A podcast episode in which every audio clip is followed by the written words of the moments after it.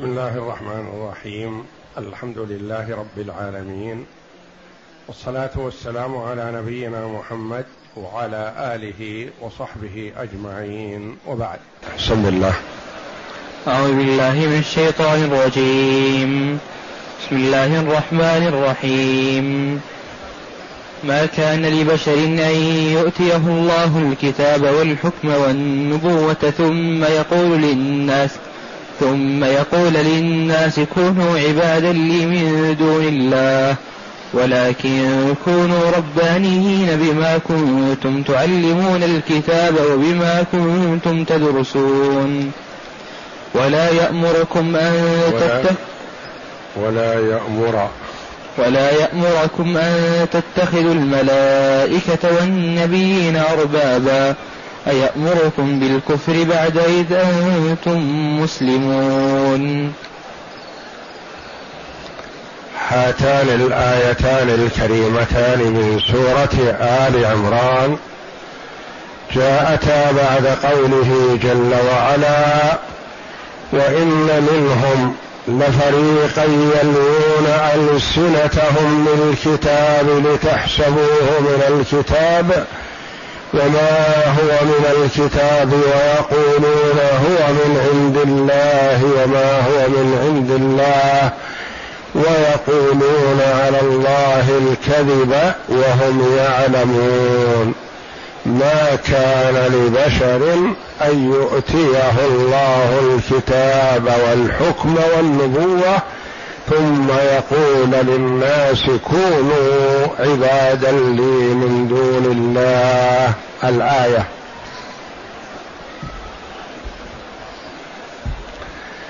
في الآية الأولى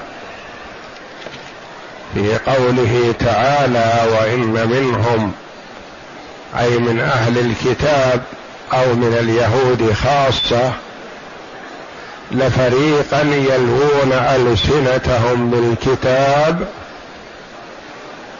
وفي قوله ويقولون هو من عند الله وما هو من عند الله. كذب من أهل الكتاب أو من اليهود على الله جل وعلا. وفي هذه الآية التي معنا كذب أهل الكتاب أو كذب اليهود على الأنبياء والرسل صلوات الله وسلامه عليهم أجمعين. يكذبون على الرسل بعد كذبهم على الله تبارك وتعالى. ما كان لبشر أن يؤتيه الله الكتاب والحكم والنبوة ثم يقول للناس ما كان يعني ما ينبغي وما يليق وما يمكن أن يصدر لأن الله جل وعلا أعلم بمن يحمل رسالته فلا يحمل جل وعلا رسالته إلا من يعلم سبحانه وتعالى أنه لا يقول إلا الحق. ما يمكن أن يعطي الله جل وعلا نبوته ورسالته لكذاب مفتري يقول كونوا للناس يقول للناس كونوا عبادا لي من دون الله. ما يمكن أن يصدر هذا. لأن الله جل وعلا أعلم بمن يصلح لحمل الرسالة. فلا يحملها جل وعلا مفتر ولا كذاب. وفي سبب نزول هذه الآية أقوال للعلماء رحمهم الله. قيل نزلت لما حضر عند النبي صلى الله عليه وسلم أناس من علماء اليهود ومن علماء نصارى نجران. اجتمعوا قال يهودي كأنك يا محمد تريد منا أن نعبدك. وقال المبعوث من نصارى نجران نعم يا محمد كأنك تريد منا أن نعبدك. قال عليه الصلاة والسلام معاذ الله؟ ما بهذا بعثني أرسلني ربي؟ وانما أرسلني بعبادته وحده لا شريك له. فأنزل الله جل وعلا ما كان لبشر أن يؤتيه الله الكتاب والحكم والنبوة ثم يقول للناس كونوا عبادا لي من دون الله وقيل إنه جاء أحد الصحابة رضي الله عنهم. إلى النبي صلى الله عليه وسلم فقال يا رسول الله ألا نسجد لك؟ فقال عليه الصلاة والسلام إنه لا ينبغي السجود إلا لله وأنزل الله جل وعلا ما كان لبشر أن يؤتيه الله الكتاب والحكم والنبوة الآية. وقيل نزلت في عبادة النصارى لعيسى ابن مريم على نبينا وعليه أفضل الصلاة والسلام. عبدوه وزعموا أنه أقرهم على ذلك. فأنزل الله جل وعلا ما كان لبشر أن يؤتيه الله الكتاب والحكم والنبوة الآية. ثلاثة أقوال. قيل في قول اليهود والنصارى للنبي صلى الله عليه وسلم كأنك يا محمد تريد منا أن نعبدك. أو قول الصحابي رضي الله عنه ولعله الذي رأى الفرس والروم يسجدون لملوكهم تعظيما لهم. فقال يا رسول الله أنت أحق بالتعظيم عن حسن قصد. ألا نسجد لك؟ فأنزل الله جل وعلا ما كان لبشر أن يؤتيه الله الكتاب والحكم والنبوة ثم يقول للناس كونوا عبادا لي من دون الله. والسجود عبادة والعبادة لا تصلح إلا لله جل وعلا. وقيل نزلت في عبادة النصارى لعيسى بن مريم. ويزعمون أنهم أمروا بهذا. فأنزل الله جل وعلا ما كان لبشر أن يؤتيه الله الكتاب والحكم والنبوة الايه وهذه غير متنافية. يصلح لهذا وهذا والحمد لله. سواء قال اليهود والنصارى للنبي صلى الله عليه وسلم ما قالوا أو الصحابي رضي الله عنه قال للنبي صلى الله عليه وسلم ما قال أو ما زعمته اليهود في عبادتهم لعيسى بن مريم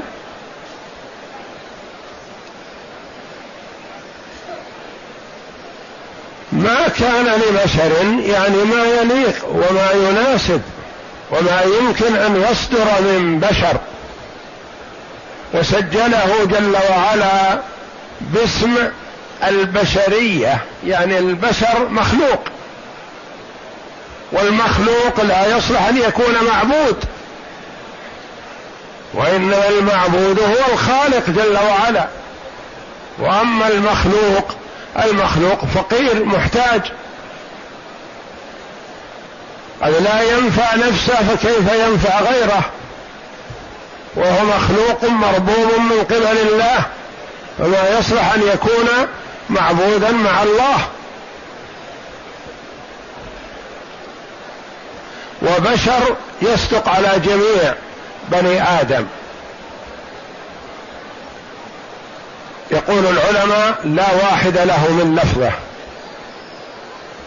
كالقوم والرهط. القوم جمع ولا يطلق ولا ليس له واحد من لفظه مثل مسلمون ومسلم مسلمون له واحد من لفظه وهو مسلم. مؤمنون له واحد من لفظه وهو مؤمن. وهكذا. لكن بشر ما له واحد من لفظه يطلق على الجمع وليس له واحد من لفظه مثل قوم ورهط.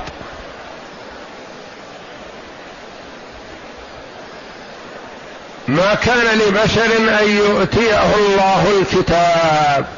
وما المراد بهذا البشر؟ على القول الأول والثاني المراد به محمد صلى الله عليه وسلم. ما كان له أن يقول للناس كذا لأنه بشر. وعلى القول الثالث المراد بالبشر عيسى ابن مريم عليه السلام. ما كان لبشر أن يؤتيه الله يعطيه الله ويوحي الله إليه. ويبعثه الله جل وعلا إلى الخلق. يؤتيه الله الكتاب. المراد بالكتاب على القولين الأولين القرآن العظيم.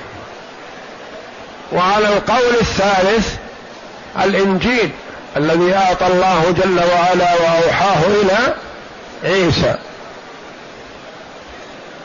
أن يؤتيه الله الكتاب والحكم الفهم في دين الله والإدراك والتمكن من العلم والنبوة النبوة المنزلة العالية الرفيعة. وأعلى ما يوصف به المخلوق العبودية لله مع النبوة والرسالة. النبوة من إذا قيل نبى الشيء يعني ارتفع شأنه. والنبوة رفع لشأن هذا المخلوق الذي رفع الله شأنه جل وعلا.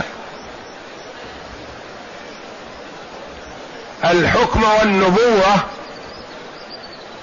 ثم يقول للناس يعني ما يمكن أن يستر مثل هذا. أن يكون بشر يصطفيه الله جل وعلا على الخلق بهذه الأمور ثم يقول للناس كذا وكذا. كونوا عبادا لي من دون الله ما يمكن. لا محمد صلى الله عليه وسلم ولا عيسى عليه السلام. لأن الله جل وعلا أعلم حيث يجعل رسالته. ما يجعل رسالته عند إنسان مفتري أو يقول للناس اعبدوني ابدا. من دعا إلى عبادة نفسه فهو طاغوت من الطواغيت. ولا يمكن لمن أعطاه الله جل وعلا النبوة والرسالة وأوحى إليه بالكتاب أن يكون كذلك. ثم يقول للناس كونوا عبادا لي من دون الله. يعبدوني أو اسجدوني أو أطيعوني في معصية الله. ولكن كونوا ربانيين. ثم يقول الناس كونوا عبادا لي من دون الله. وفي هذا ذم لعلماء اليهود والنصارى. مدح للأنبياء والرسل بأنه ما يمكن أن يصدر منهم هذا. وأن من صدر منه شيء من هذا فهو يستحق الذم. وقد صدر من علماء اليهود وعباد النصارى. كما قال الله جل وعلا اتخذوا أحبارهم ورهبانهم أربابا من دون الله. فهم دعوا الناس إلى أن يعبدوهم. وقال علي بن حاتم الطائي رضي الله عنه لما سمع النبي صلى الله عليه وسلم يقرأ هذه الآية يا رسول الله لسنا نعبدهم أو ليسوا يعبدونهم. لأنه تنصر هو رضي الله عنه. لسنا نعبدهم. قال اليسوا يحرمون عليكم ما أحل الله فتحرمونه؟ ويحلون لكم ما حرم الله فتحلونه؟ قال بلى. يعني إذا قالوا هذا الحلال لو نعرف أنه حرام حللناه. وإذا قالوا هذا حرام لو عرفنا أنه حلال حرمناه لقولهم. فقال عليه الصلاة والسلام فتلك عبادتهم. فالأحبار والرهبان وعلماء السوء الذين يدعون إلى طاعتهم في معصية الله لهم حظ عظيم من هذا الذم في هذه الآية الكريمة. وتبرئة للرسل والأنبياء عليهم الصلاة والسلام من أن يدعوا إلى ذلك. ثم يقول للناس كونوا عبادا لي من دون الله يعني أطيعوني فيما أمركم به ولو أنه معصية لله.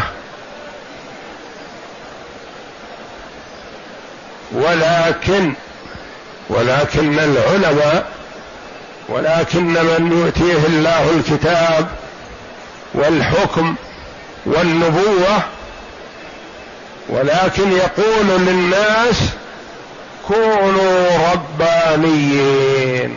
هذا القول الذي يصدر من الرسل ومن يوحى إليه ومن يعطيه الله الكتاب يصدر منه أن يقول للناس كونوا ربانيين. كونوا ربانيين. معنى كونوا ربانيين في قوله تعالى ربانيين. قولان للعلماء. يعني كونوا ربانيين يعني مربين للناس. والمربي للناس هو من يبدأ بهم في العلم شيئا فشيئا. مثل المربي للمولود. المولود الصغير لو أعطي ما يعطى الكبير ضرة وإنما يعطى شيئا فشيء وكل بين فترة أخرى يزيد في العطاء فيما يعطى ويغذى ويربى عليه. وكذلك العالم الرباني يبدأ مع من يعلمهم شيئا فشيئا. وهذا من الحكمة. ألا يعطى مثلا من هو في الابتداء ما هو مقرر على الجامعة ولا يعطى من هو في الابتداء ما هو مقرر على الثانوي والمتوسط وإنما يعطى شيئا فشيئا. فهو يأمر الناس من يوحى إليه يأمر الناس بأن يكونوا ربانيين يعني مربين للناس على عبادة الله جل وعلا وعلى ما يطيقونه.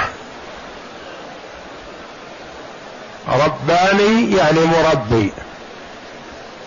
أو رباني منسوب إلى الرب جل وعلا يعني أنه يأمر بما يأمر به الرب وينهى عما ينهى عنه الرب. نسبة إلى الرب تبارك وتعالى. رباني قال هذا رباني يعني يأمر بما يأمر به الرب وينهى عما ينهى عنه الرب. والمعنيان متقاربان. الأول من التربية وهو الاعطاء شيئا فشيئا والثاني من النسبة إلى الرب جل وعلا. رباني يعني منسوب إلى الرب تبارك وتعالى في أنه يأمر بما يأمر به الرب وينهى عما ينهى عنه الرب. وقالوا الألف والنون هذه للنسبة رب رباني كما يقال يقول العرب لكبير اللحية لحياني لحياني يعني كبير اللحية. ولكن كونوا ربانيين بما كنتم تعلمون الكتاب أو بما كنتم تعلمون الكتاب. قراءتان سبعيتان. بما كنتم تعلمون يعني تعرفون أو بما كنتم تعلمون. الكتاب المنزل من الله جل وعلا. وبما كنتم تدرسون يعني تأخذون العلم. أنتم بكونكم تأخذون العلم وتعلمون ما فيه كونوا هكذا في تعليم الناس ودعوتهم إلى الله جل وعلا. فالرسل تأمر الناس بأن يكونوا معلمي خير ودعاة إلى الله جل وعلا.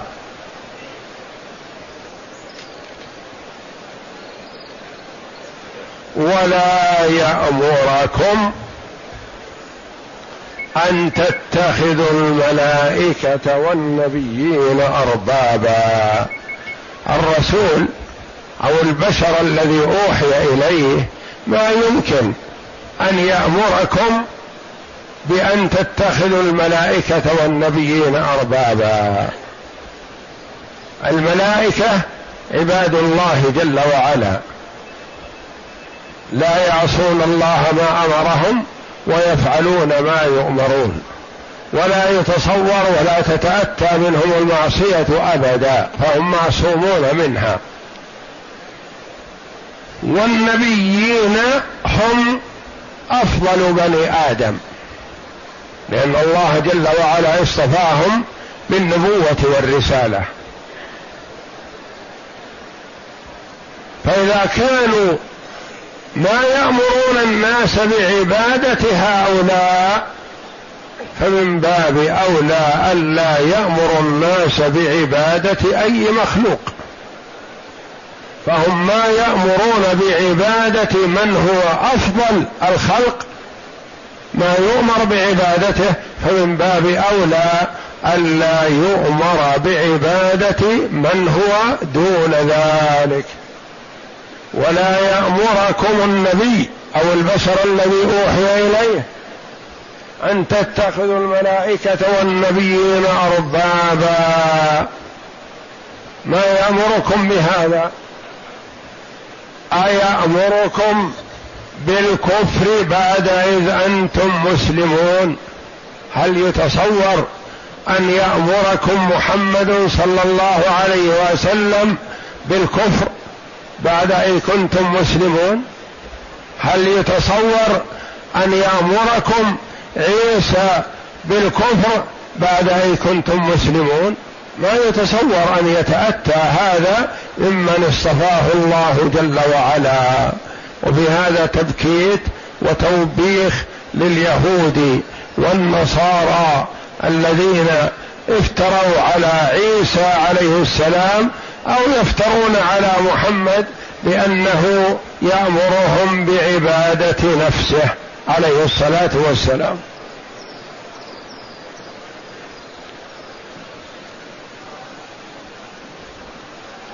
فلامهم الله جل وعلا ووبخهم اولا على افترائهم عليه ثم على افترائهم على رسله صلوات الله وسلامه عليهم أجمعين. اقرأ.